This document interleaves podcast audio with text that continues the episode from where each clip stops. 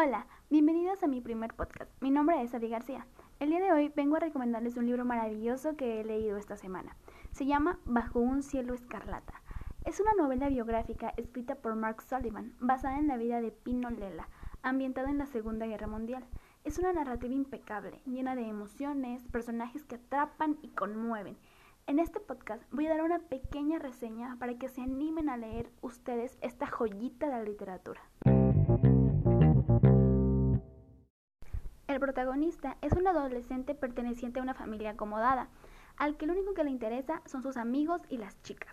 Vive en Milán, una ciudad aparentemente calmada a pesar de que están asentados los alemanes, pero todo cambia cuando los aliados empiezan a bombardear la ciudad. Es entonces cuando los padres de Pino deciden enviar a sus hijos a Casa Alpina, una especie de escuela albergue en la que ya han pasado algunos veranos. En Casa Alpina cambiará la vida de Pino para siempre ayudará a judíos a escapar de los nazis a través de los Alpes y será el comienzo de un periodo de su vida lleno de riesgos que lo convertirán para muchos en un auténtico héroe. La vida de Pino todavía esperaba un giro más. Mientras ayudaba a salvar judíos por las tardes, sus padres lo inscribieron en la Wehrmacht, las Fuerzas Armadas nazis, como una manera de protegerlo de levas y represalias.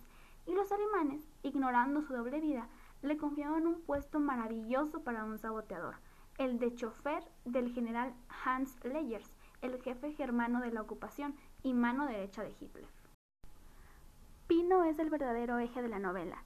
Con él el lector compartirá sus sentimientos y el mundo que le rodea.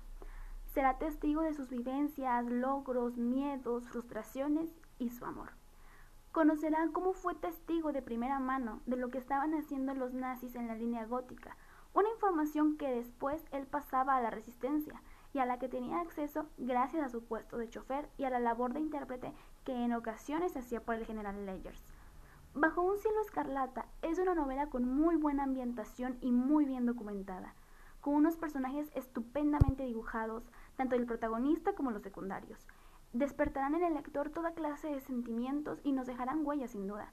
Es una historia real de las que superan cualquier ficción, bella y emotiva, de esas en las que en más de una ocasión tienes que parar para recoger aire o limpiarte las lágrimas, y en la que no dejas de asombrarte de la crueldad con la que puede llegar a actuar el ser humano, con una historia de amor apasionada que marcará al protagonista. A modo de broche final, Mark Sullivan concluye la novela con un epílogo en el que nos hace un resumen de cómo siguió la vida de las personas que transitan por las páginas de esta novela una vez que terminó el conflicto bélico. En realidad es bastante curioso cómo se ha ignorado la guerra en Italia. Supongo que existe la sensación de que la Segunda Guerra Mundial se ganó en Francia, no en Italia. Pero los combates fueron largos y dramáticos y los aliados avanzaron con muchísimo esfuerzo. Esta novela aborda la Italia de la guerra, describe emociones y situaciones que pueden ser intensas, duras, pero que dan voz a un pueblo que en su tiempo no la tuvo. Como dice la dedicatoria del libro, a los 8.000 judíos italianos a los que no se pudo salvar, a los millones de personas que la maquinaria de la guerra nazi tomó como esclavas y a las innumerables que no consiguieron volver a casa. En conclusión, Bajo un cielo escarlata es un libro lleno de sentimientos. Lo recomiendo ampliamente, a mí me encantó. En lo personal deja un mensaje de esperanza, de libertad, de superación que realmente vale la pena leer. Es una historia de matices y emociones que se vuelve más interesante al comprender que es la historia de una persona real.